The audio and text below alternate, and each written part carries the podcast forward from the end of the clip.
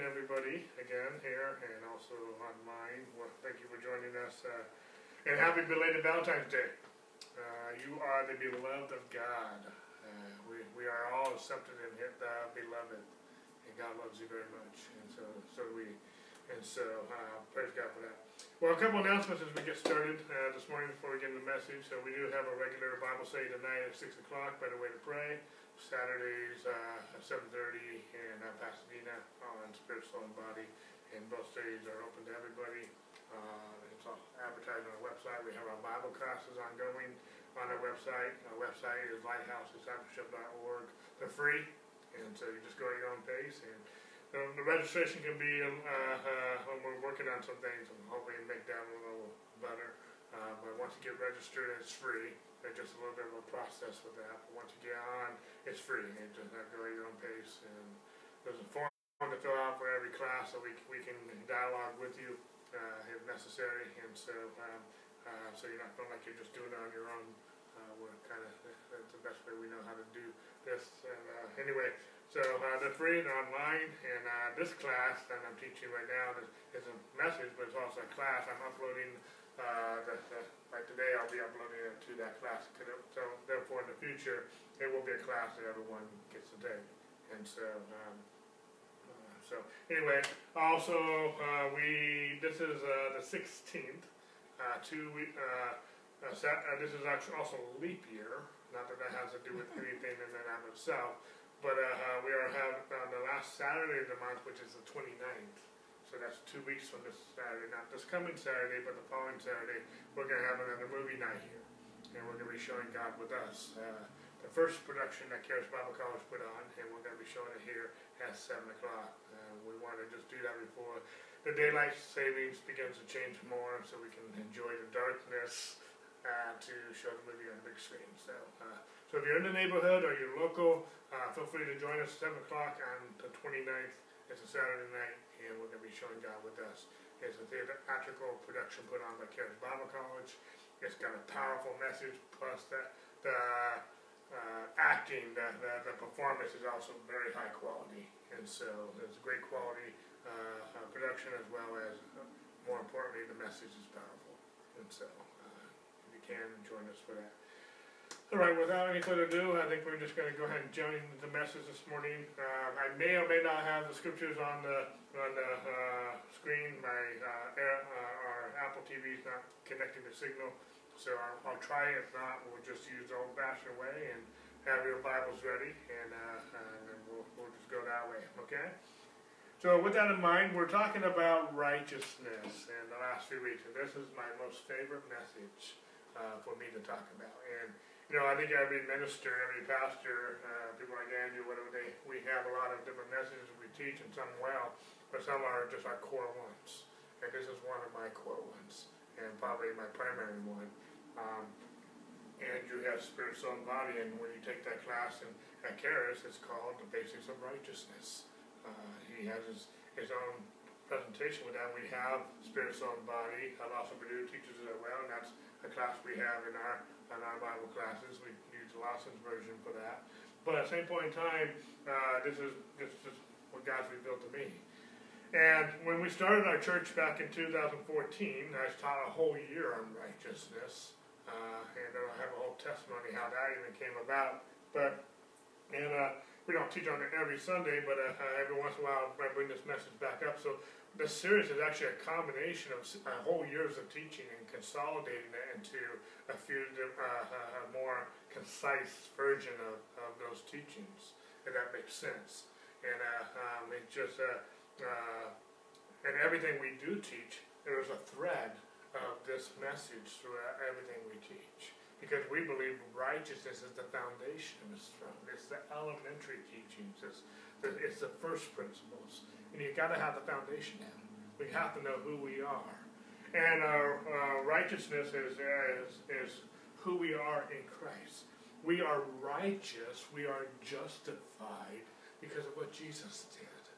We, in other words, I always thought growing up, and I, this is I'm not blaming anybody. I don't know if this is how it was taught or just how I perceived what was taught. How many you know sometimes you can show something and someone gets a whole totally different perception of what you just said? And when you hear back to perception, that's not what they were trying, trying to say at all. And so I'm not blaming anybody. Sometimes some people I do know they were teaching it wrong, but some people maybe I just didn't I didn't get it right. Uh, in my own way of, of processing it, and I always thought righteousness was right doing, doing right.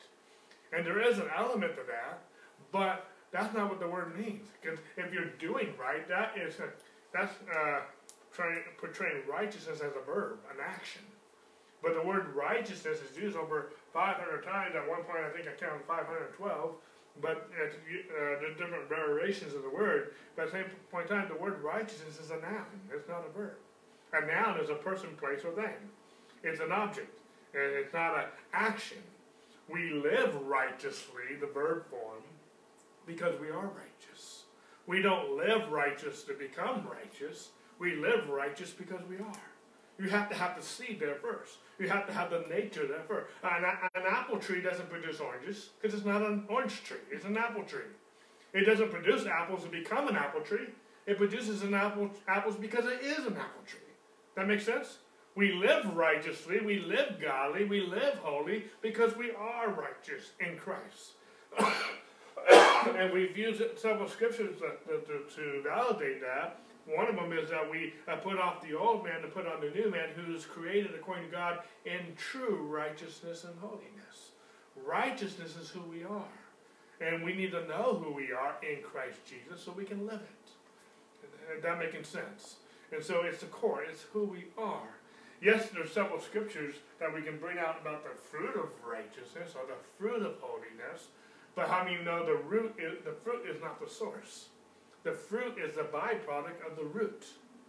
There needs to be, there should be the fruit of righteousness evident in our lives. But it's not, you don't start with the fruit, you start with the root. You got to know who you are. You got to be grafted into Christ. You got to know who you are. You got to you got to abide in the vine so that His nature, His fruit, can flow through our lives. When we're not flowing through, when we're living in sin, when we're doing wrong, when we're thinking wrong, anything that's not of faith is sin. To be carnally minded is death. To be spiritually minded is life and peace. So it's not just an act of sin like we can think murder and uh, adultery and and other kinds of fornication and whatnot, those are sins too. Sin's sin. But at its core, sin is unbelief. It's not trusting God, it's trusting ourselves. And, and I'm not trying to go in all that teaching right now. I'll probably get into that a little bit later, and I might teach something along those lines once we're done with this series. But uh, I'm, I'm, hopefully I'm, I'm just trying to make a point of righteousness is who we are. It's right relationship with God we could not be in right relationship with God. We couldn't have any relationship with God because of sin. Jesus became sin, crucified it, buried it, and rose again, uh, uh, uh, uh, and, and, he conquered sin. He crucified it so that we could become the righteousness of God in him. Sin had, the, the penalty for sin was death. So Jesus became sin, died, took our sin, took our penalty, became our propitiation, became the worthy lamb, became our substitute so that would satisfy our, our penalty. You know, if you had a debt and you owe $10,000, but you just paid $5,000, whoever you owe money to might just say, you know what, thank you for the 5000 but that does not satisfy the debt. You still owe 5000 more. And that making sense? Jesus paid it in full. He satisfied it so we could be in right relationship with God. And because we are in right relationship with God, then God, we are the temple of the Holy Spirit. And we have been bought with a price so that God could fill this house, this temple, with his glory, with himself, the fullness of God, so that he, not us, lives his life through us righteously and holy. and not only just righteous and holy in a godly way, in an ethical way, in a moral way, but also in power. That we can lay hands on the sick and they'll recover. That we can walk in the water. We can heal the sick. We can raise the dead. We can calm the storm sea. We can we can speak to the victory. We can feed the multitudes. We can be the body of Christ. We're the body of Christ. We're not the body in addition to Christ. We are the body of Christ. And but we have to be born again. We have to be born of His nature. We have to be born of righteousness. Uh, in our last teaching series, we talked about in Christ realities, but towards the end, we were focused on 1 Corinthians 1 30 that says, He, Jesus, has become our wisdom, our righteousness, our, our um, sanctification, and our redemption. Jesus has sanctified us. Jesus has redeemed us. Jesus has declared us righteous in right relationship. Another word for righteousness is also justification. It's the same Greek word. Uh, justification and righteousness are the exact same word in the Greek. We are justified before God because of what Jesus did. Not because of what we've done wrong, right, or what. Even if we did everything right, we're still not justified. Bible says our own righteousness is like filthy rags. It, it's still filthy. It doesn't measure up. Even if we did everything right, the law is holy. The law is good. And actually, if you read Hebrews chapter 9, the thing, that the, the way that the law became holy was the blood of the Lamb. It was the blood that made it holy. But even if we didn't know that, we don't, be, we don't become holy and righteous because we keep the law. No, we keep, become righteous and there's only one way to become righteous. There's only one way to become holy, and that's through Jesus. But now that we are, the law is still holy and good. We still keep the law, not to become holy and good, not to become righteous, because we are. Because we are righteous, we still don't commit murder. We still don't commit adultery. We still love the Lord your God with all your heart and love your neighbor as yourself. Paul talks about this in Romans and other places. To love one another is to fulfill the law. We still love God. We still love others. Why do we love one another? Because He loves us. Uh, as He is, so are we in this world. Who's He? He's love. The whole context of First John is talking about love. Yes, we can apply First John 4 17, as He is, so are we in this world, to other elements of who God is, because He's more than just love. He's other attributes of God. But the context is talking about love and talking about God, and twice in the context, he talked about, and even the preceding verse, verse 16, says that God is love. And if God is love, as He is, so are we in this world. Those who don't love one another don't know God because God is love, and love is of God. And I'm paraphrasing a lot of First John chapter 4 right now, and even First John chapter 3. But we love because He first loved us. We, we behold what manner of love the Father has bestowed on us that we could be called the children of God. And we are children of God, and as we see Him, we'll be like Him because we'll see Him as He is. As we see God as He truly is, and right now specifically I'm talking about love, we'll be like Him. Whatever your perception of who God is, that's who you will become like. As He is, so are you in this world. And He is righteous, He is holy. And Paul said it this way I am crucified with Christ. It's no longer I who live, but it's Christ who lives in me. And the life I live, I live by the faith of God, but live by faith, by the love of God who, who died and gave himself for me. I know I chopped it up a little bit. But faith and love work simultaneously. Faith works by love. Now, there's a scripture we read last night in our Bible study from, from uh, Ephesians chapter 3 that we would uh, uh, that Christ would dwell in our hearts through faith, that we would be rooted and established in love. I paraphrased that a little bit, but uh, but love and you, if you're not, if you find that your your faith is not sufficient, or there's a deficiency in your faith, a lot of times there's a deficiency in your life. Your faith, your trust and reliance on God is going to be based on how much you know He loves you. It's hard to trust someone if you don't know they love you. Every relationship is based on trust, and every relationship is based on uh, uh, uh, love.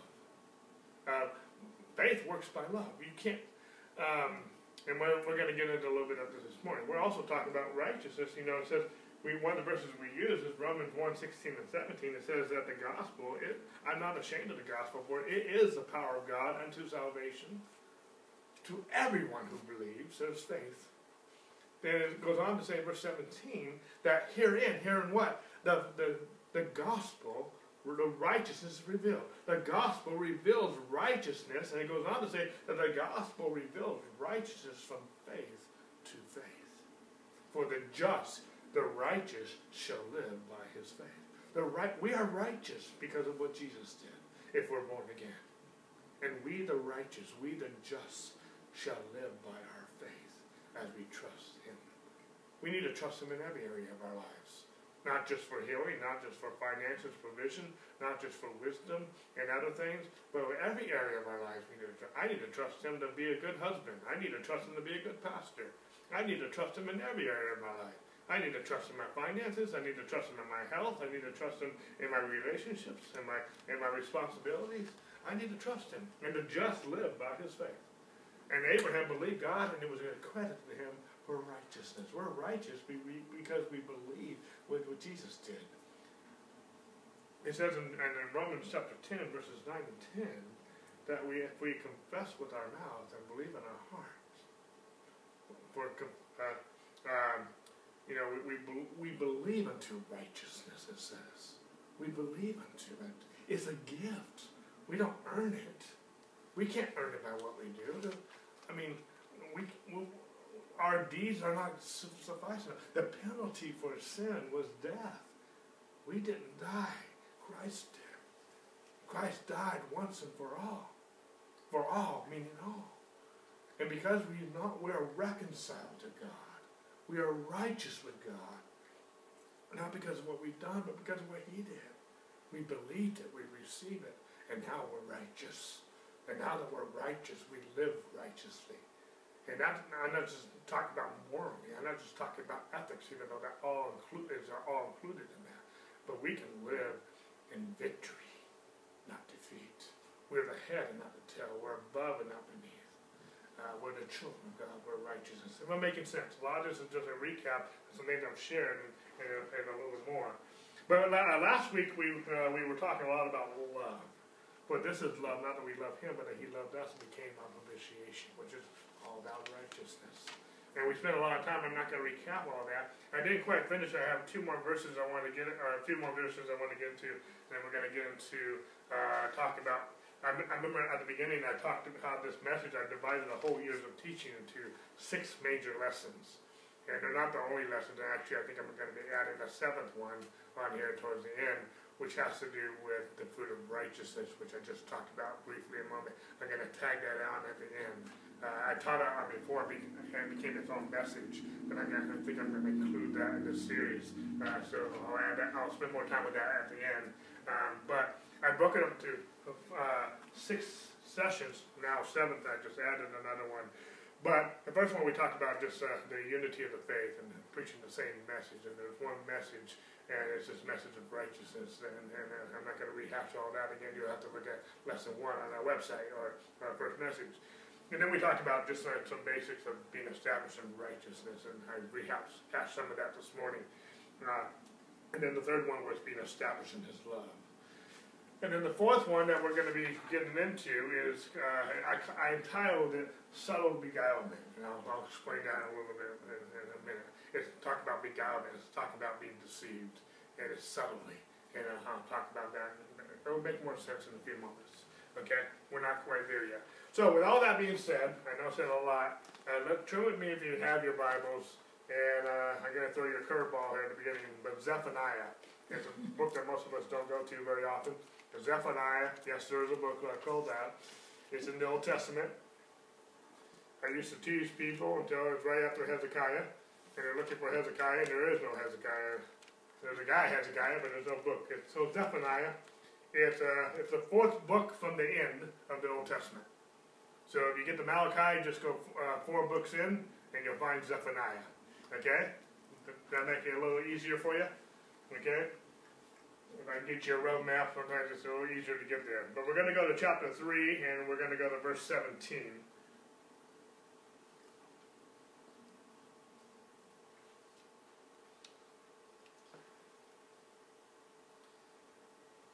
My iPad's still not connecting to the Wi-Fi. I'll figure that out a little more later. Uh, probably hit a button somewhere, and, uh, until I figure that out. So just bear with me, Zephaniah, because I know we're in a little new territory. It says, "The Lord thy God in the midst of thee is mighty." I'm reading actually from the King James right now. The Lord thy God in the midst of thee is mighty, and he will save. He will rejoice over thee with joy. He will rest in his love, and he will join over thee with singing. Uh, what I want to do real quick, uh, I'm going to transition to the Amplified. I know you probably don't have that. I don't have it on the screen, so I apologize for that. But just give me a good ear on this one. It says, The Lord your God in the midst of you, a mighty one, a Savior who saves. Again, I'm reading from the Amplified. He will rejoice over you with joy. If you study that out, it means that God dances over you with singing. He's dancing over you. You're his child. He, you, he loves you so much that he is dancing over you with joy. If you study that out in the Greek, I mean the Hebrew here. And I love this though. This is really what I want to get to. He will rest in silent satisfaction and in his love. God is satisfied in loving you. I don't know about you, but that's rich for me. God is satisfied in loving you.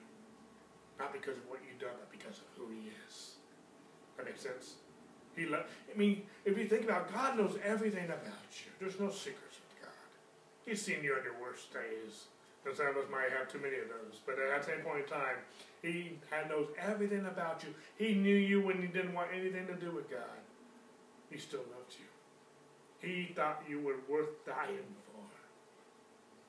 That, I mean, that, that's just huge for me when I just begin to chew on that and meditate on how much God loves me. I mean, we try sometimes to impress people and, uh, and try to, uh, in some ways, put on a mask of how good we are. But God sees us with the mask on and off. he sees us on the worst day. There's no secret. He not only that, He knows our thoughts. He knows what we're thinking. Good, bad, and ugly. He, he knows. He, he knows. There's no secrets with him, but He is satisfied in loving you despite what, what you've done, what you've thought, and everything else. He, he, he loves you. That's huge. And he goes on and says, and he will be silent. And again, I'm reading from the Amplified. He will be silent and make no mention. Uh, let me read that again. He will be silent and make no mention of past sins or even recall them. You know, there's a verse in 1 Corinthians 13 that love doesn't keep a records of wrongs done.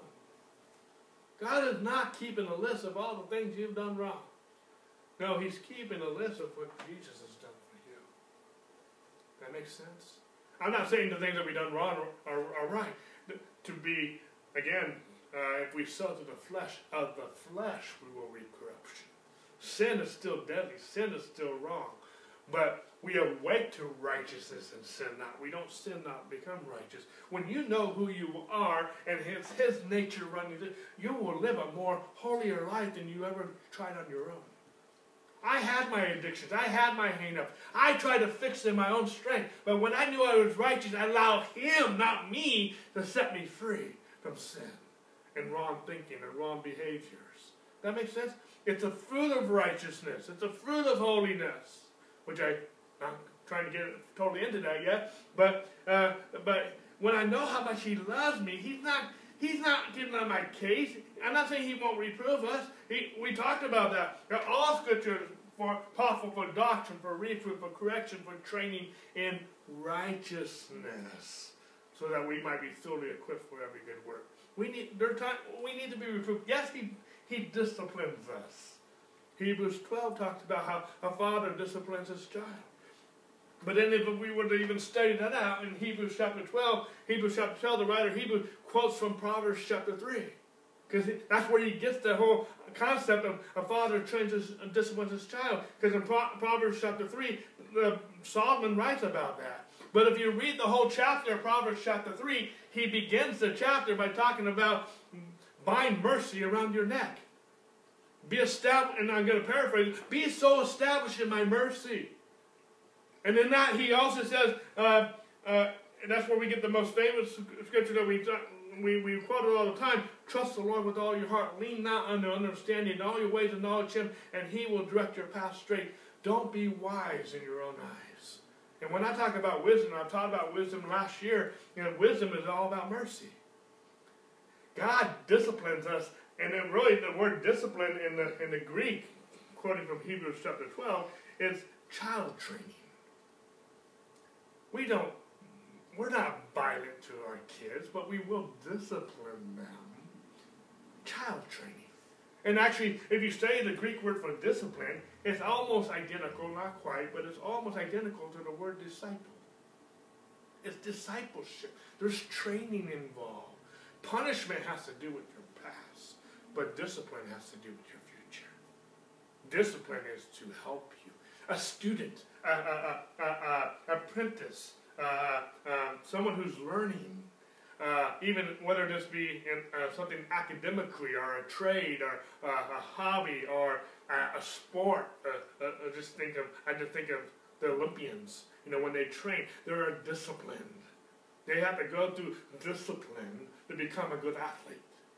If you're going to be good in any trade, any type of business or hobby or, or sport, you're going to have to be disciplined to be if you're going to be the best of the best. That makes sense. You can't show me any vocation or any any any athlete who they, they, they might be very gifted in that sport, or whatever that might be, but they have to have discipline. They have to have a good, strong coach who loved them, but loved them enough to train them hard and train them with love and balance that. But they're disciplined. And no discipline, even training, is pleasant in the time, but but they're not here to destroy the spirit of the athlete, of their, of their, their, whoever they're coaching or training, but they are here to discipline them. Discipline is for our future. It's to make us better. It's not about the past. I'm not saying there's not consequences and whatever, but it's all about it's child training, and it's all done with mercy because that coach, that teacher, that disciplinary wants to see the best out of them, not the worst. That makes sense. They want to see them succeed and be successful, and uh, and, and whatnot. Is that making sense? I, mean, I can I can go a lot deeper in that, but God doesn't make mentions of the past tense. He says He will exult over you with singing. We're talking about the love of God, God, and we're talking about righteousness, but we're talking about righteousness from the perspective of being established in His love. God loves you so much. He's not focused on what you've done wrong. He's trying to teach you what He has done right, and He wants you to be disciplined in who He is and what He's made you to be. That makes sense. I know. You know when we when we went to Bible college uh, 2013 to between 2016, we were going four days a week, four hours a day, 16 hours a week total. And just that discipline, we matured so much. We grew so much. It wasn't just the teaching, but it was also the worship and the fellowship and like-mindedness, the whole enchilada, the whole environment, the whole process, and we matured. There was a discipline about it. And we had to discipline ourselves in a sense. But uh, and uh, um, I mean, a coach can only do so much if the athlete's not going to participate. You can you can't you can't force it uh, more if the athlete's not going to participate. That makes sense. They have to be willing to, to come under that discipline. It won't work.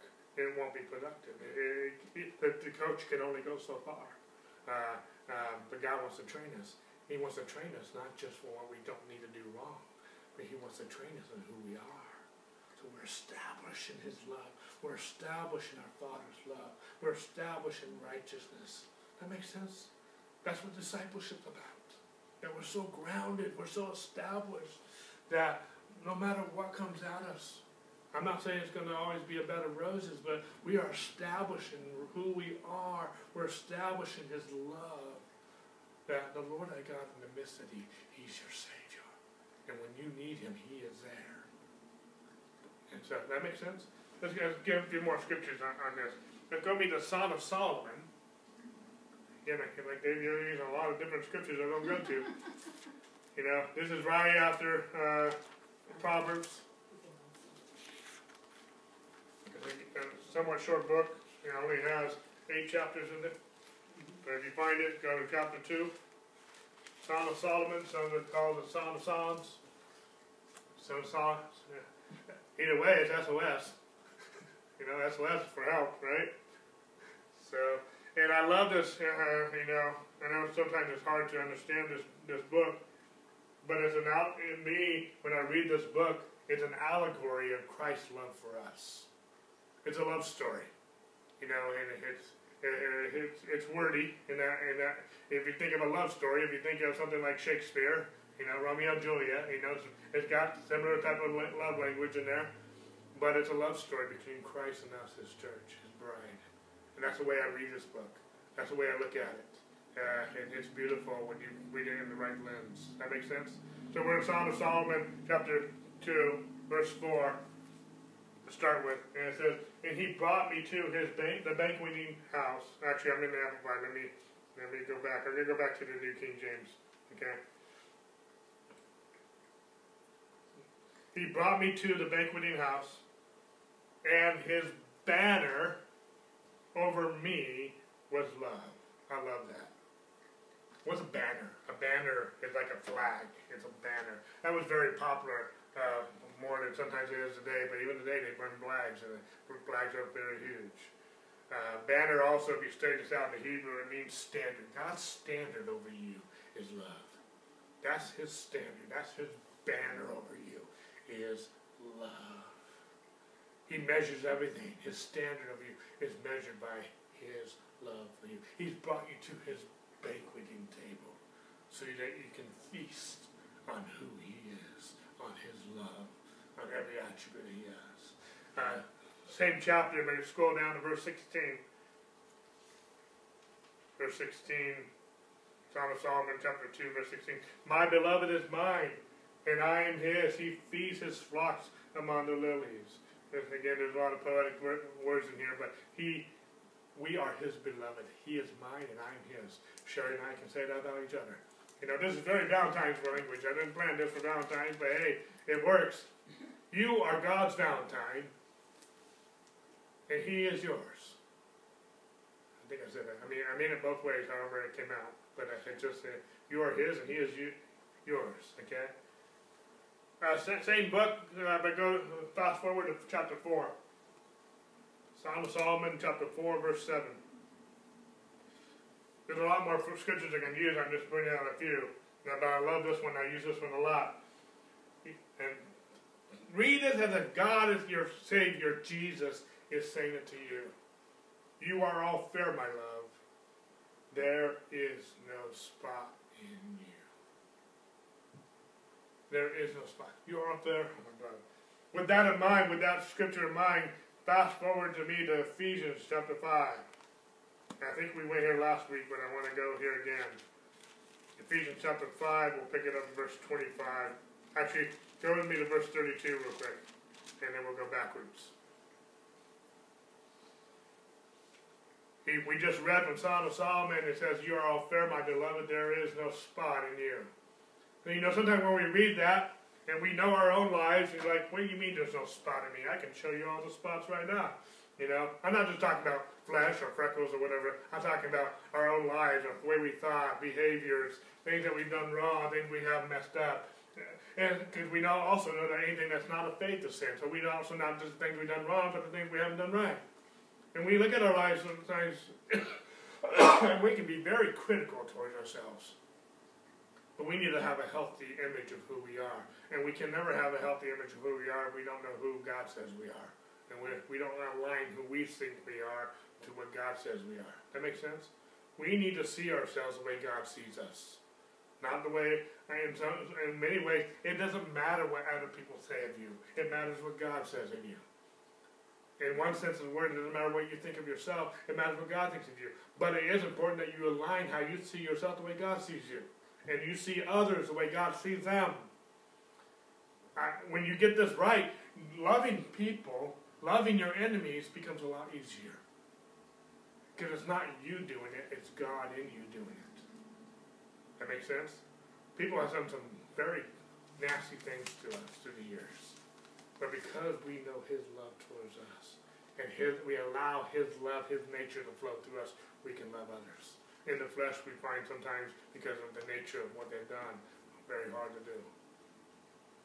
But we're not flesh and blood. We know no man after the flesh. We are born again. We are not natural, we are supernatural, born of God. That makes sense. But uh, Ephesians 5 32 says, This is a great mystery I speak concerning Christ and the church. Again, what we're going to read is a very beautiful uh, language about a husband and a wife. And it does apply for marriages, but that's not what he's talking about. He's talking about Christ and the church. That makes sense? It's twofold. It can work, it can work for marriages, yes, but that's not what he's talking about. He's using the marriage as an allegory of Christ and the church. That makes sense? Uh, scroll backwards to verse 25, and he says this Husbands, love your wives just as Christ also loved the church and gave himself for her, that he might sanctify and cleanse her, that with the washing of water by the word, that he might present her to himself, not having spot or wrinkle or any such thing. That last phrase that we just read sounds very familiar with Song of Solomon, chapter 4, verse 7. You are all fair, my beloved. There is no spot in you. How did we get there? We got there without any spot or wrinkle because of his love.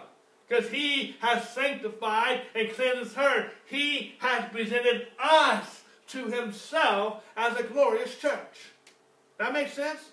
How did he do that? Through the cross, through his love, this is love, not that we love him, but that he loved us and became our propitiation. He took our sin. He put it on himself. He crucified it. He buried it. And it says in Romans 4.25 that he was raised for our justification. He was raised for our righteousness.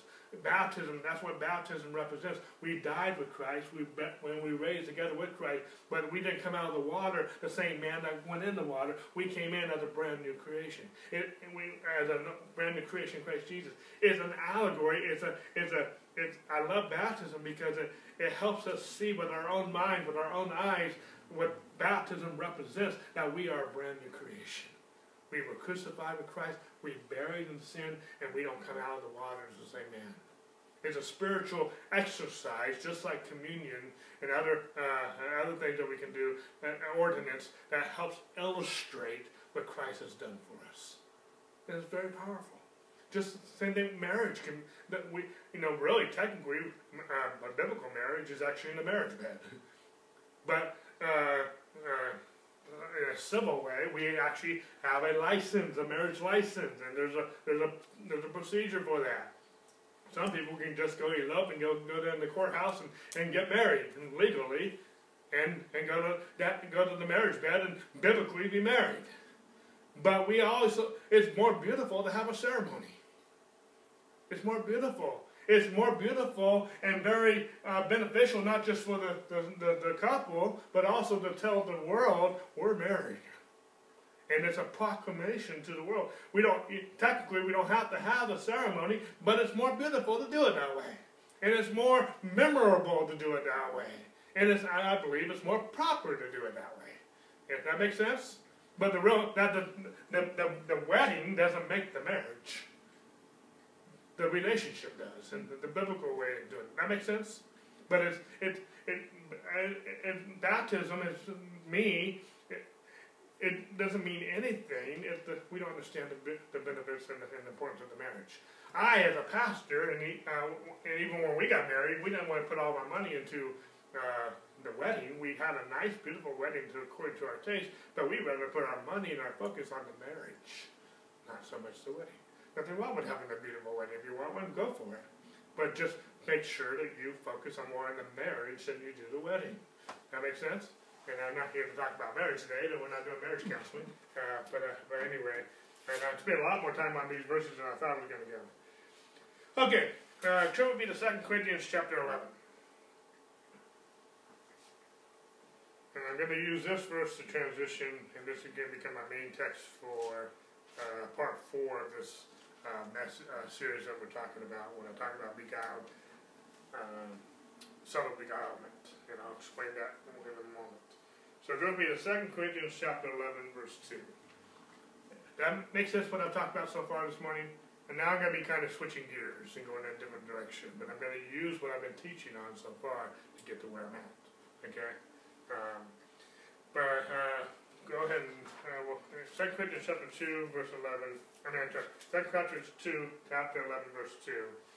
And Paul speaking here says, For I, Paul, am jealous for you with a godly jealousy.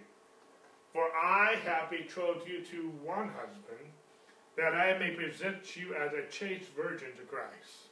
But I fear, this is Paul speaking, lest somehow, as the serpent deceived Eve by his craftiness, so your minds may be corrupted from the simplicity that is in Christ.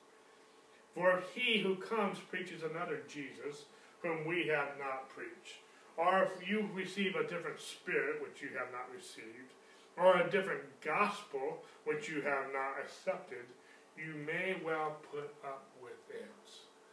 Okay, we'll stop right there.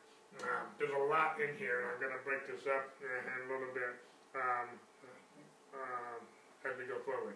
But first of all, he says, I am jealous for you with a godly jealousy, for I have betrothed you to one husband that may present you as a chaste virgin of Christ. Actually, you know what? I'm going to come back to this. Hold your finger here. We're going to come back here for no more time. But real quick, go with me to uh, 1 Thessalonians chapter 3.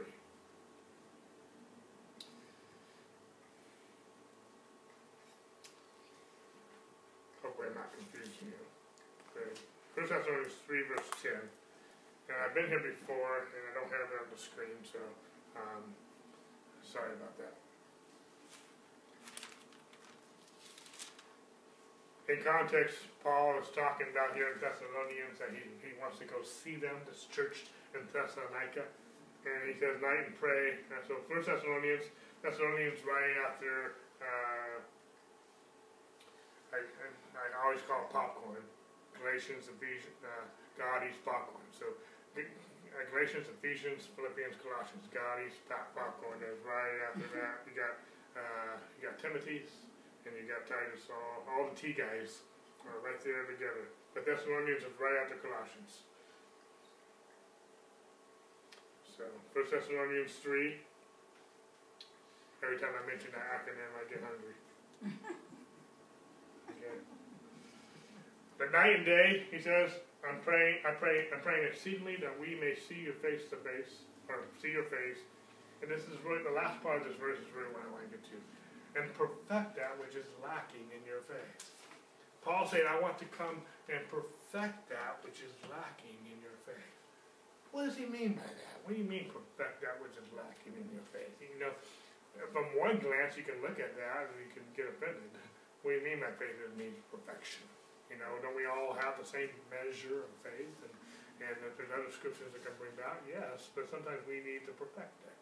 Um, what does it mean by perfect? If you say that word perfecting in the Greek, it means this. It means to complete. It means to restore. It means to mend. It means to equip. I like that word. Uh, it means to put in order. It means to strengthen. How many of you know that your faith is not always up to par? Have you ever, ever if we, if our faith was always at the par, we would be living a lot differently. We'd be seeing a lot of different results. But we're, and we're not. And Paul wants to come, come not to condemn. He's not condemning them. But he does want to come equip. He does want to come strengthen. He does want to come amend and point them in the right direction. But I mean, there's different ways of looking at this. If my faith is in what I'm doing, that faith needs to be. Because my faith needs to be in Christ, not me. My faith can't be in Andrew. My faith can't be in my pastor. My faith can't be in my spouse. My faith can't be in someone else I look up to or my mentor. My faith needs to be in Jesus and His Word. And uh, uh, uh, and not only does it need to be faith that we know it, we need to know it. Without knowledge, my people are destroyed by the lack of knowledge. But we need to believe it. We need to trust it. We need to rely on it. And I can tell sometimes with just talking with people. That's why sometimes fellowship is so good because as we talk, we can see where people are at not to condemn, them, but so we can admonish one another, so we can encourage one another. But I can hear, if you listen for it, you can hear unbelief or you can hear belief. What are they trusting in? There's some people that come up with prayers, and I know we've all been there, but sometimes they come up with prayers, and, and we all need prayer, and there's nothing wrong with coming up with prayers. That's, that's very biblical. Uh, uh, if we need prayer, let them call upon the elders of the church. Let us pray for one another. There's several scriptures that can bring about how we pray for one another. How we know to pray for one another if we don't know what to pray for. And it's okay to come for prayer. But as they're praying, or they're, as they're sharing the request, I'm hearing everything that's wrong. but I'm not hearing, and, not, and I'm not saying this with everybody, but or every situation, but sometimes I'm not hearing one thing about what they're trusting in. You know, even when we minister to different people in the hospital, or whatever, uh, sometimes I'll, after I hear it, I want to hear. It. I'm not trying to be insensitive or, or rude, or, or, or, sometimes we just need to get it off our chest, and we need to need to show that there, there can be a benefit to that. But I'm saying we don't want to stay there. That's not healthy. That's not good. David in his psalm sometimes would complain, but he encouraged himself in the Lord, and he he uh, he said, "Bless the Lord, O my soul." He's telling his soul what to do. He's telling his mind, his heart, his emotions what to do. Put your hope in God. Uh, there are other scriptures that he encourages himself, but uh, sometimes when I'm mentioning, I'm asking, I'll ask them a question: What verse are you standing on? What verse are you holding on to? What verse? I mean, uh, and, and or or like I understand what's going on, and I've been there too. But I have to, in my own mind, when I'm going through something, a trial, challenge, or I just need wisdom, Lord, I thank you for wisdom. I thank you that you're going to guide my steps. I thank you that my, by your stripes you I am healed. I thank you that, Lord, you are my provider, that you are going to meet this need. I thank, I, and Thanksgiving is a very powerful way to shift from complaining about something, moaning and groaning about something, being focused and, and all emotional about something, to get our emotions and our soul focused on Lord back on His Word. Faith comes from hearing His Word, and I'm going to start thanking Him. I'm going to start magnifying God and not the problem. I'm not saying the problem doesn't exist, but the problem needs to bow to the finished work of the cross. The problem needs to bow to the, God's word, and God has given me authority to bind and to loose and to speak things into being and, and whatnot. And so I just start thinking, but I need to get my own mind into a different gear, into a different focus. I need to take out the lens of the flesh and put on the lens of the spirit. And I need to see this from God's point of view, from a biblical point of view. I'll get into scriptures. I'll get listen to a teaching. Sometimes I'll get into worship. Sometimes I'll pray in the spirit. Sometimes I will do all of the above. But I got to get my heart into gear because faith comes from hearing the word of God. And I need sometimes I need to call a pastor. Sometimes I need to call a brother or sister to admonish me. There's been times where because of something I'm going through, I know I'm not thinking right. I know I'm not I'm not there. And I told him I said I know I'm not thinking right right now. Please admonish me you know, I think we all should have somebody in our life that can speak into our lives. I don't think that should be a large group because some people, uh, you know, I don't think we need to hear a lot of different voices. But we need to have some people to have that authority to speak in their life, and I think it's going to be a very small group. Andrew has people like that can speak in his life. Ultimately, God's going to speak in our lives, but there's people that we trust, and not we're trusting them, we're trusting God in them. That makes a difference? But, uh, but there are people that, that, that, that, we value what they say because they, they hear God. Uh, Samuel is known as one, uh, if you read 1 Samuel chapter 3, his words didn't fall to the ground. He had favor with God and favor with man. Jesus became like that too. He had favor with God. He grew in stature, in wisdom, and favor with God and man. There's just people that we learn to trust. God put in our lives. I'm not making, making sense with this, but there's times where our faith needs to be strengthened. Our faith needs to be, it's not relying on the right thing let, go with me real more quick, quick, and we'll get back to the Corinthians. But go to the, the, the Jeremiah. Jeremiah 17.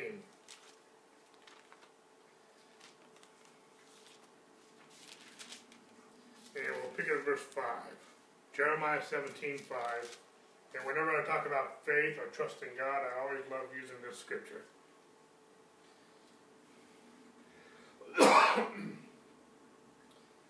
It says, Curses a man who, well, verse 5, Jeremiah 17, 5, Curses a man who trusts in man and makes flesh his strength, whose heart departs from the Lord, for he shall be like a shrub in the desert, and shall not see when the good comes, but shall inhabit the parched places in the wilderness, in a salt land which is not inhabited. Verse 7, Blessed is the man who trusts is in the Lord, and whose hope is, is the Lord. For he shall be like a tree planted by the waters, which spreads out its roots by the river, and will not fear when heat comes, but its leaf will be green, and will not be anxious in the year of drought, nor will cease from yielding fruit. So there's two, there's two uh, kinds of men here. One's trusting God, one's trusting flesh. Flesh could mean trusting himself or trusting others or both. Okay? But it's trusting flesh, it's not trusting God. The one man is cursed, one man is blessed. The one who's trusting flesh is cursed, the one who's trusting God is blessed. Following me so far? And I like it, I read out of the New King James, but in the King James, in verse uh, 6, uh, when, when I teach this, I teach this as both men are both men are really going through the same circumstance, but one's blessed and one's cursed. One's trusting God, one's trusting the flesh. But when I teach this, I teach this that both men have a blind spot. What's a blind spot? You ever go driving and someone's driving in an area where you can't see them? Or you're driving at an intersection because of a shrub or a building, you can't see the cars coming. It's called a blind spot. You know, and so, uh, uh, because you're blinded, not because you're blind or you're being lazy, it's just a blind spot. You have to actually purposely make sure you, and that's where a lot of accidents happen uh, because you can't see in that area. The mirror is blocked. There's no mirror or, or anything that's, that's going to see that area in the blind spot. I don't like it when someone's driving into my blind spot. I try hard not to drive in someone else's blind spot because I know they can't see me. A truck, especially, if they can't see me, in the, if I can't see their mirrors, they can't see me. And so, so I'm in one sense, I'm playing, I'm playing chicken because uh, I'm in their blind spot and they can't see me. And so I want, I don't want to, I don't want to stay there long. I want to get out of that blind spot. Sometimes when I'm passing a truck, I'm speeding up to get back, back by that guy. Uh, that's no offense. I praise God they're driving, they have a job, and they're doing things to bring things to the store. But at the same point in time, I don't want to sit there. I just try to describe a blind spot. Okay? But the King James, uh, uh, New King James does the same in, in verse 6. But it says in verse 6, it says, For he shall be like the heath or the shrub in the desert. I switched it to King James in my Bible. And shall not see when the good comes. He doesn't see the good when it comes. The good is coming to the cursed man. The, the, the one who's trusting flesh. It's coming, but he doesn't see it. Why? Because he's so focused on the flesh. He's so focused on himself or, or others or both. He's not focused on, in other words, he's not focused on trusting God. He's focused on trusting himself or others, his flesh for strength. He doesn't see the good when it comes. It's there, but he doesn't see it. The, and, and scroll down to verse 8, and I'm going to read this for the King James. The wording will be a little different than maybe your translation, depending on what translation you have. But he, well, they talk about the blessed man now, for he shall be as a tree planted by the waters that spreadeth out her roots by the river, and shall not, most of your translations will say shall not fear, but the King James says shall not see when the heat comes. The blessed man is going through the same drought, the same famine, that the cursed man is going through, but he doesn't see the heat when it comes, even though it's there. The good is there and the heat is there, but he's not focused on the heat, he's focused on trusting God. And because he's trusting God, he doesn't fear when the heat comes. He's not trusting, he doesn't even see it because his focus is in God, and he planted, he's planted by the waters. He even goes on to say that he is not even careful in the year of drought. There's a drought going on. But he's not, he doesn't even see the drought. It's there, naturally speaking. Uh, but he doesn't see it. He, he doesn't have to be careful in the year of drought. And his leaves are always green. It's fruitful. It's productive. It's healthy. It's full of life and fruitfulness. We're talking about fruit of holiness, fruit of righteousness. It making sense? So if we're not, if that's not the, the, the, the, our life, if that's not our testimony of our life, then something needs to be perfected in our faith. That makes sense? If we're not getting the results of a blessed man who's trusting God, then it's not God. We know it's not God. No, it's not His Word. Something is wrong with our faith. Something needs to be perfected. Something needs to be mended, strengthened, equipped, maybe even corrected. That makes sense. How many know? So if you fly a plane one degree off, you could be going on. You could be thousands of miles away, depending on how far you go in that direction in that one degree. We, sometimes it sounds like we're splitting hairs, but sometimes it's a matter: Are we really trusting God? Or are we trusting ourselves? Are we trusting that our faith in God? Are we trusting God? I want to say it again. Sometimes we're so focused on trusting our faith in God versus actually trusting God, His Word. It's a very fine line sometimes, but it's a fine line between it working and not working. I, I, I've used this illustration before in no way, shape, or form am I picking on but we had a time back before we lost everything in 2009, but it was in that season of time, and we were driving from Glendora to uh, Riverside, and, and Yucaipa, uh, Redlands, where I was working, when she was working Riverside, and uh, don't mean to paint all that picture of you listen online, you probably have no clue what I'm talking about. But at the same point in time, um, we were driving one morning, we are on the verge, everything was already crumbling financially and whatnot, and we were so we were, we weren't doing so well uh, uh, with just our mind and our emotions and whatnot. We were driving early and and we were talking. I forget what we were exactly specifically talking about, but we were talking and and we, we were talking about trusting God somewhere. And all of a sudden, I look over to the, uh, the passenger seat, and uh, Sherry's just like, and I'm just like, what are you doing? Whatever you do, don't don't do it here. you know, and, uh, it, it had the wrong connotation in my mind, but but I just didn't know, I wasn't I'm trying to pick on her, but I was like, what are you doing? She goes, I'm trying to trust God.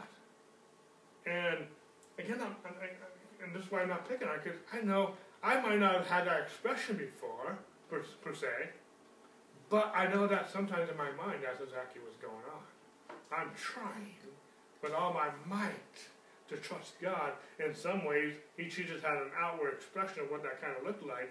And it's like, but something just kind of registered. I didn't have the theology I have now, but I was like, you know what? Obviously, that's not going to be how it works. Because she's trusting what she's doing. She, I mean, and I get she she's sincerely trying. But trusting, you know, it just when you trust somebody, when you trust God, I mean, to me, it's it's it's it, in one sense it shouldn't be that hard. In a sense, we either trust him or we don't. We either believe him or we don't. What some examples of this? I mean, I, I love the centurion who came to Jesus. He just trusted God and his word. The Syrophoenician woman who was uh, persisting with God, to, uh, Jesus, to heal her, her, her, I think her daughter. You know, she just believed God, and she wasn't going to take no for an answer.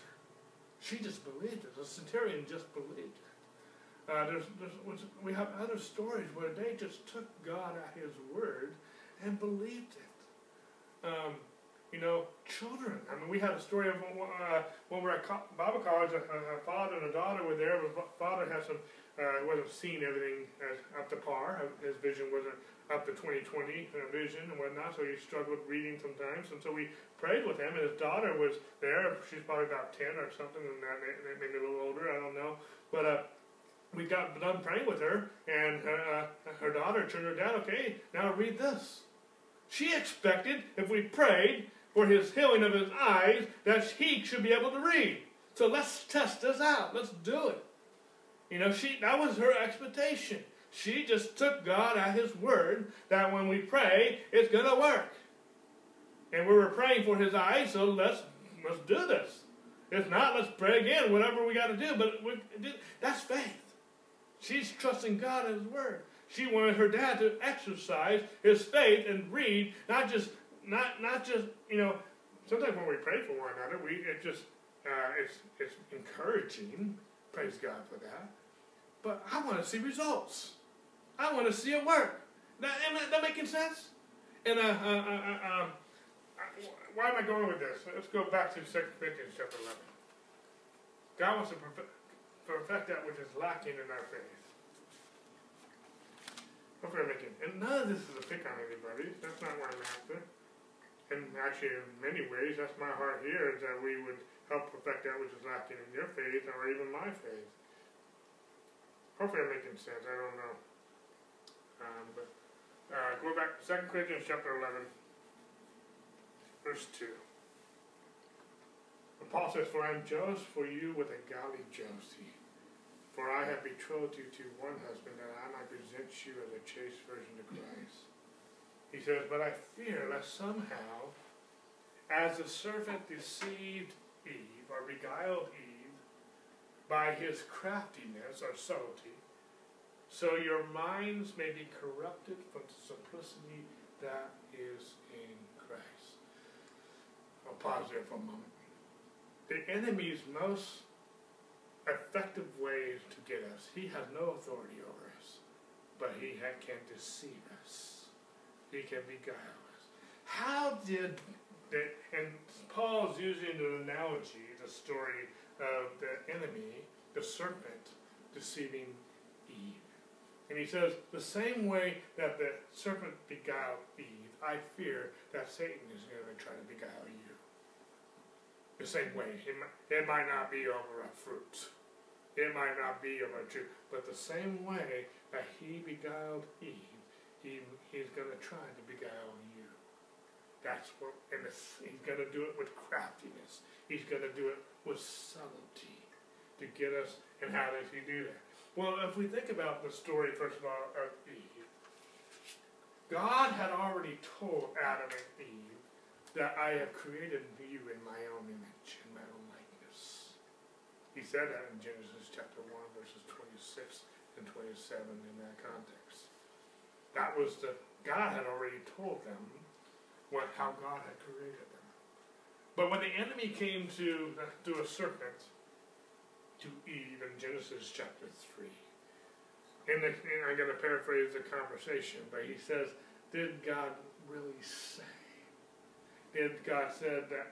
And, he, and then part of the temptation was, too, that if you partake of this fruit, you will become like God. Well, they already were like God. Basically, the, the, the beguilement, if I can narrow it down, was the enemy was beguiling Eve to distrust what God had already said. because he, he said, did God really say? The, one of the enemy's main tactics is to get you to disbelieve this word. Where does faith come from? Hearing the word. And if we can question the word, or if he can get us to question the word, he's going to shipwreck our faith. And he's going to do that subtly. That makes some. Uh, he that, that's a danger about He uses deception. And how do you know that when you're deceived, you don't know it? You can't know you're deceived and be deceived. It, it, it doesn't work any more than you can have cold fire or dry water. You can't have it. It won't. It, it, you can't have that connotation. It won't work. But the enemy will deceive us into believe, disbelieving God. In other words, when it comes down to it, Eve believed the snake, the talking snake, versus what God said. She didn't necessarily reason all that in her mind. I'm going to revolt against God and disbelieve God. It was subtle. It was a subtle thing. He beguiled her. Yeah, but the simplicity that's in Christ. The same thing happened with Jesus. Uh, or try, he tried to do the same thing with Jesus. Remember the three temptations.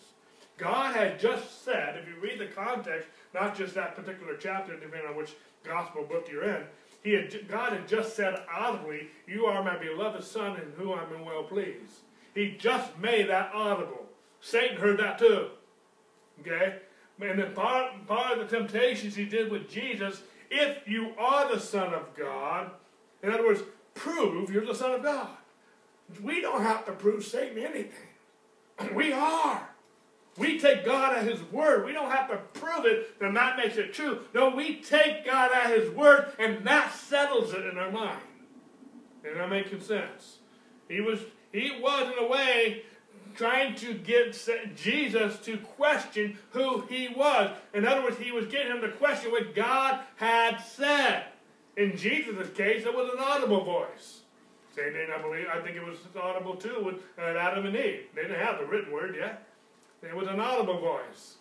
But besides that, it was what God said.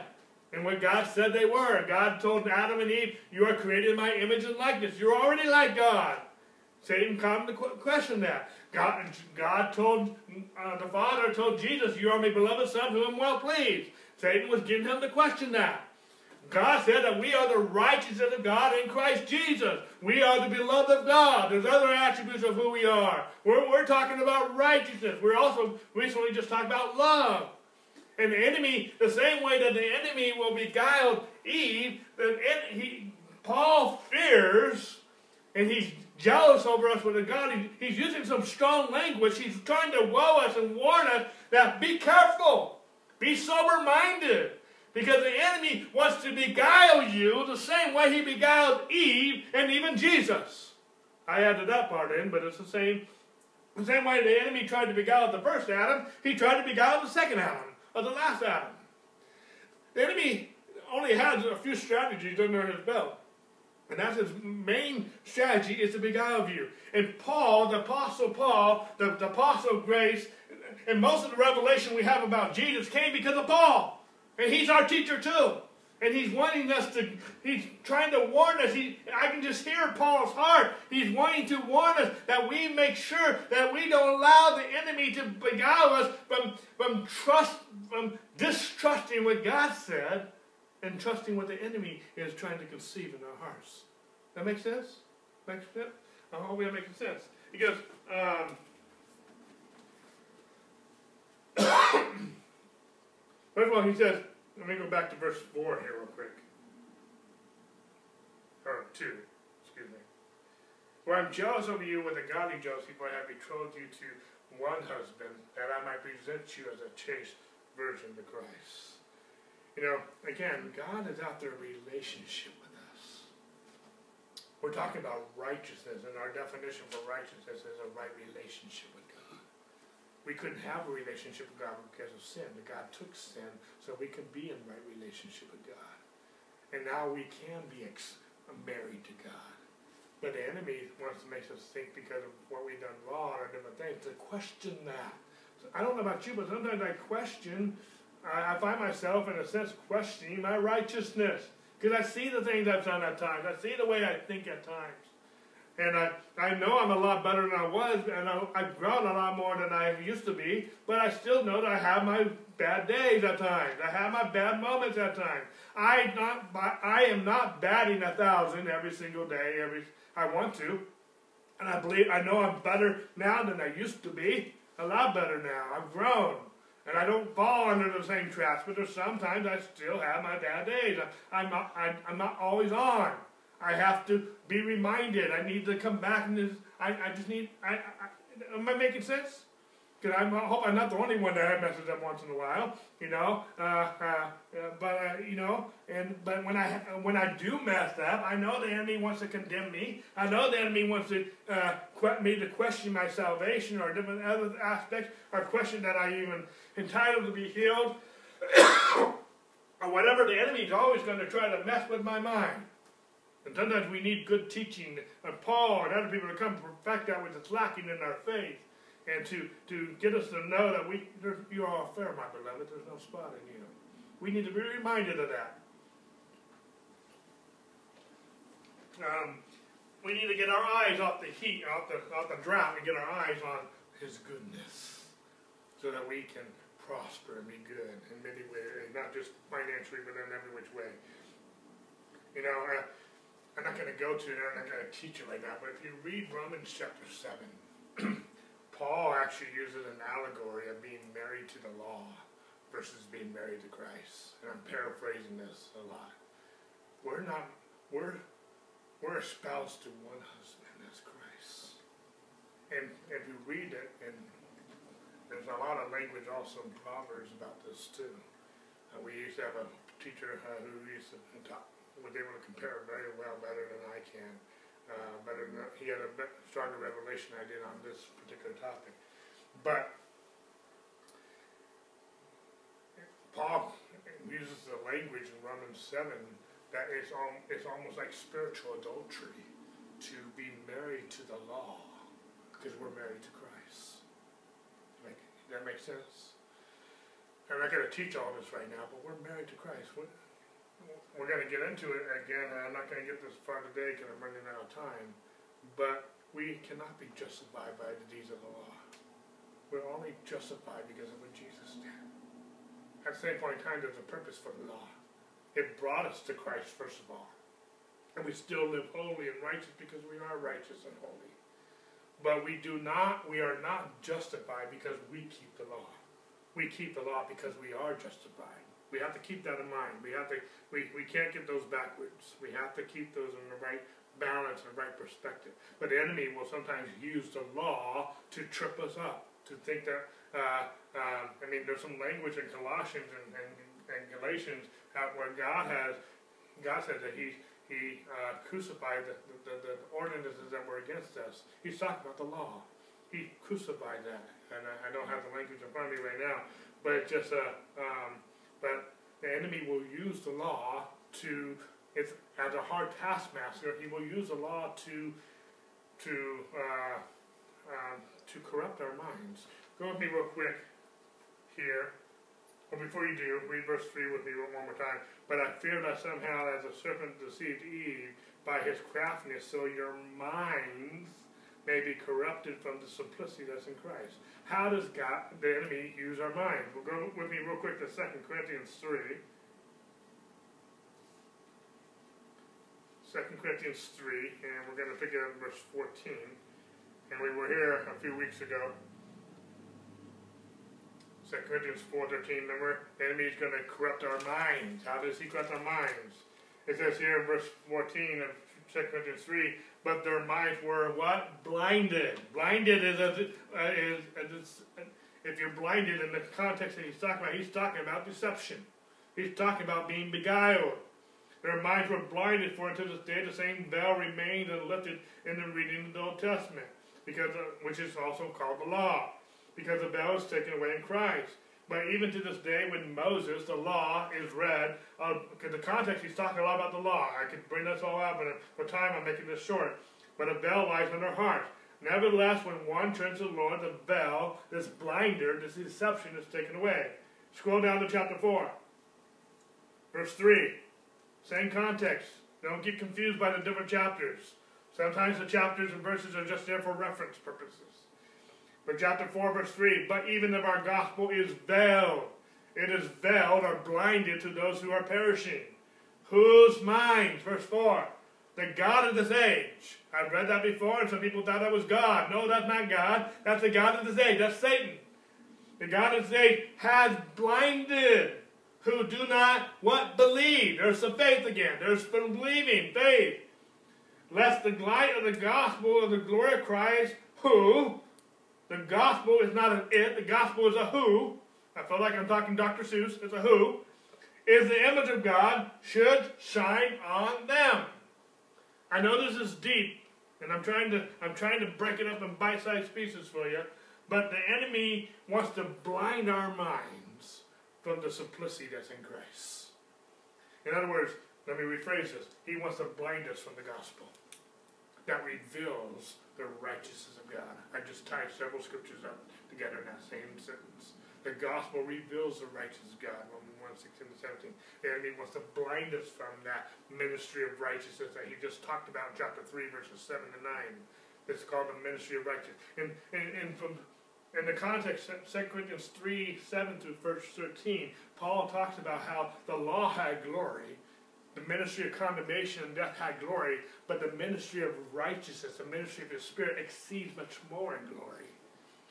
And and the, this law, the ministry of condemnation, and death, is like a veil that blinds people's hearts, our minds. And the only way to remove this blinding or this veil is to preach Christ.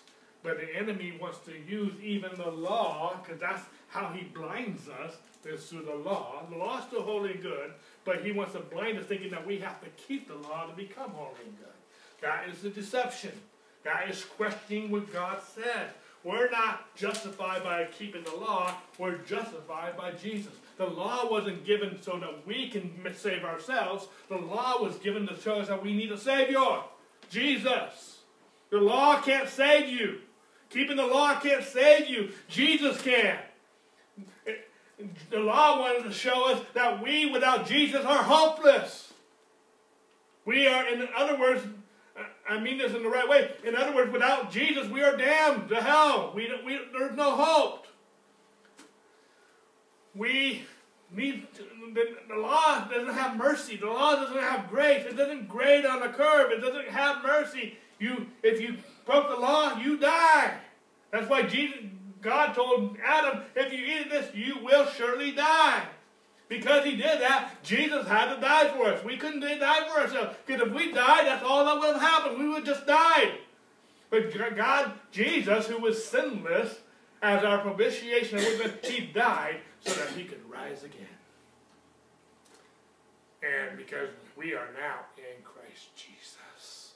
I'm tying a lot of scriptures here together, but my heart is that we become established in it. Because if we're not established in this, the enemy, like he beguiled Eve, will try to beguile us to think any different.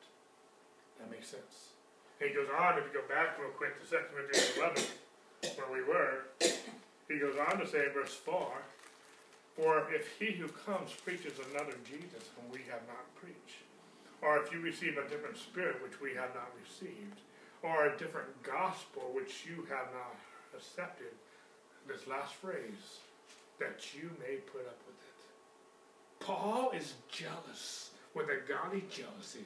He's fearing in a, in a, in a, in a righteous way that we would hear a different gospel, a different version of Jesus, a different message, and put up with it.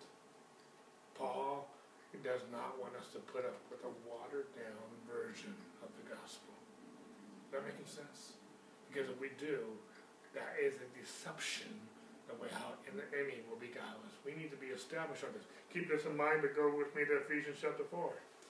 We were here, we were here before in our, our series, but I'm trying to tie a lot of scriptures we've already done. I'm trying to tie all this together as I go forward.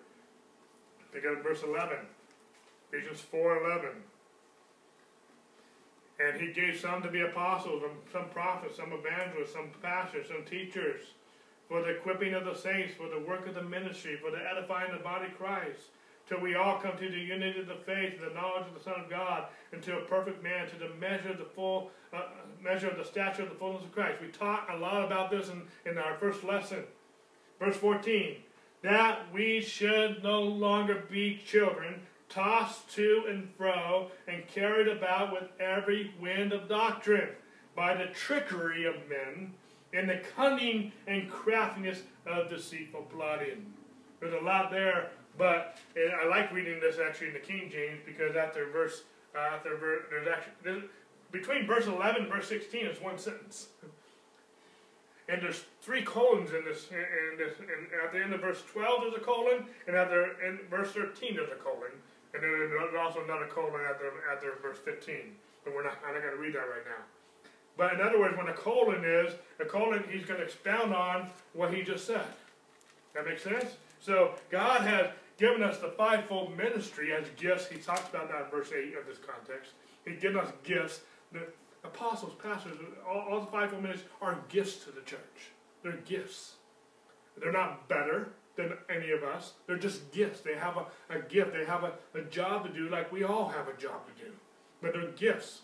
And God's given us these gifts. My job as a pastor, because that's who I am, that's my gifting, is to equip the saints for the work of the ministry. What ministry? Edifying, building up one another. Till we all come, not just you, not just me, but till we all come to the unity of the faith, to the knowledge of the Son of God, to a perfect man, there's that word perfect again, to, to, to, to the measure, the full stature of God. And God, my job is to help equip the saints to the work of the ministry, till we minister to one another, till we all come to maturity, till we all grow up. Why do we want to grow up? So that we, verse 14, don't, are not always children, spirit, spiritually speaking, and being taught by every wind of doctrine. If we're not established in righteousness, if we're not established in the truth, we will be like children tossed by every wind of doctrine. And if we're tossed by every wind of doctrine, the enemy can brainwash us. He can trick us. He can deceive us just the same way he beguiled Eve. That makes sense? And if we are, Paul fears that we would put up with it. And there's some people who my heart breaks for them. I'm not mad at them. I'm not mad at I'm mad at anybody. But I'm mad at the, devil and I'm mad at the message that they have believed. And some people have just believed a lie. They don't know it's a lie. They think it's the truth, but it's not the truth. And it's they're, they're, if the gospel is veiled, it's veiled to those who perishing. There's an element of perishing going on in their life, whether that be physically or, or financially or every which way, or even just doctrinally. But I want everyone to be equipped for every good work. My heart is that it's not about building a church, a, a dynasty. It's about building people so that they can do and be who God has called them to be and do what God has called them to do. And whether I'm their pastor or not their pastor, I still have the gift of a pastor. I still have the operation of a pastor. And even throwing that outside, I'm as a fellow believer, as an able minister of the gospel, because we all are, as a brother, as someone who just loves, I just want to, I can't help but teach people the truth. And I don't have it all down. I don't have it all together. I can only teach what I know. But I think I, I can I can teach what I know. And, I, and, and so I, I can't teach you what I don't know, but I can teach you what I do know. And I'm still learning this. I'm still processing all this. But my heart is similar to Paul's in this because I fear for all of us, including myself, that we are not beguiled the same way he was beguiled. And it's through trickery.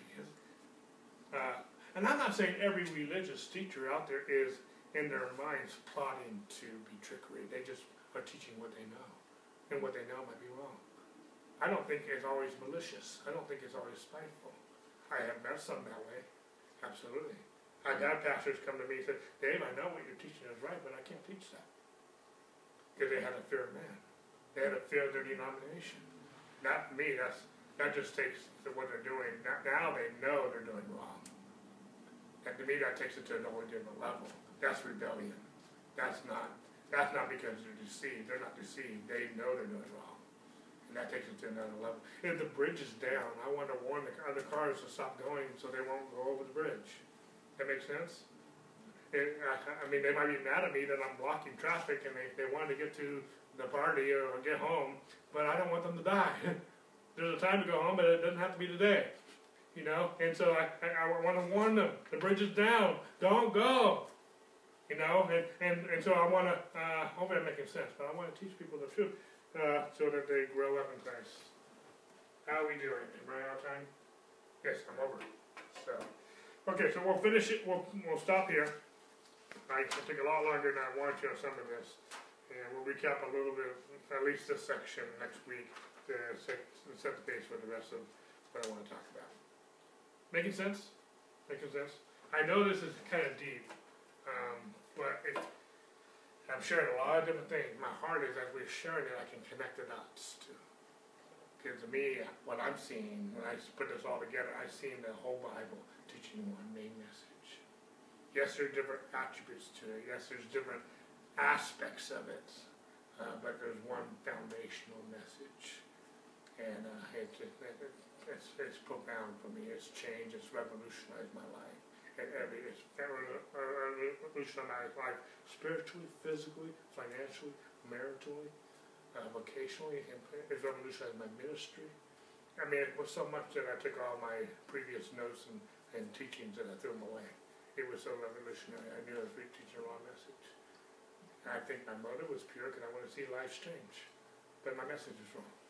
My how to do it was wrong. Not the what. The what never really changed. It was how we do it. That really changed. That makes sense?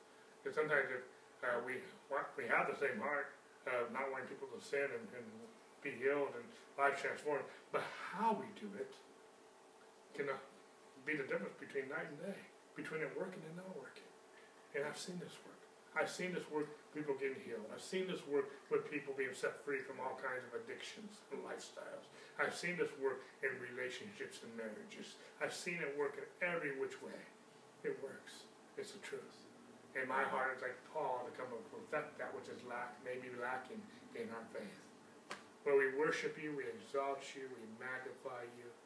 Lord, uh, you are the teacher. You are our ultimate teacher. And the point us to Christ. Teach us. Teach us.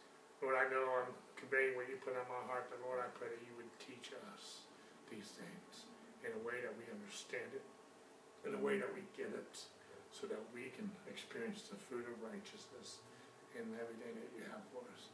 So bless us as we go, bless this week, and bless our day. In Jesus' name we give you thanks. Amen. God bless you. Thanks for watching those online, and we'll see you tonight, those who can be here. If not, we'll see you next week as soon as possible.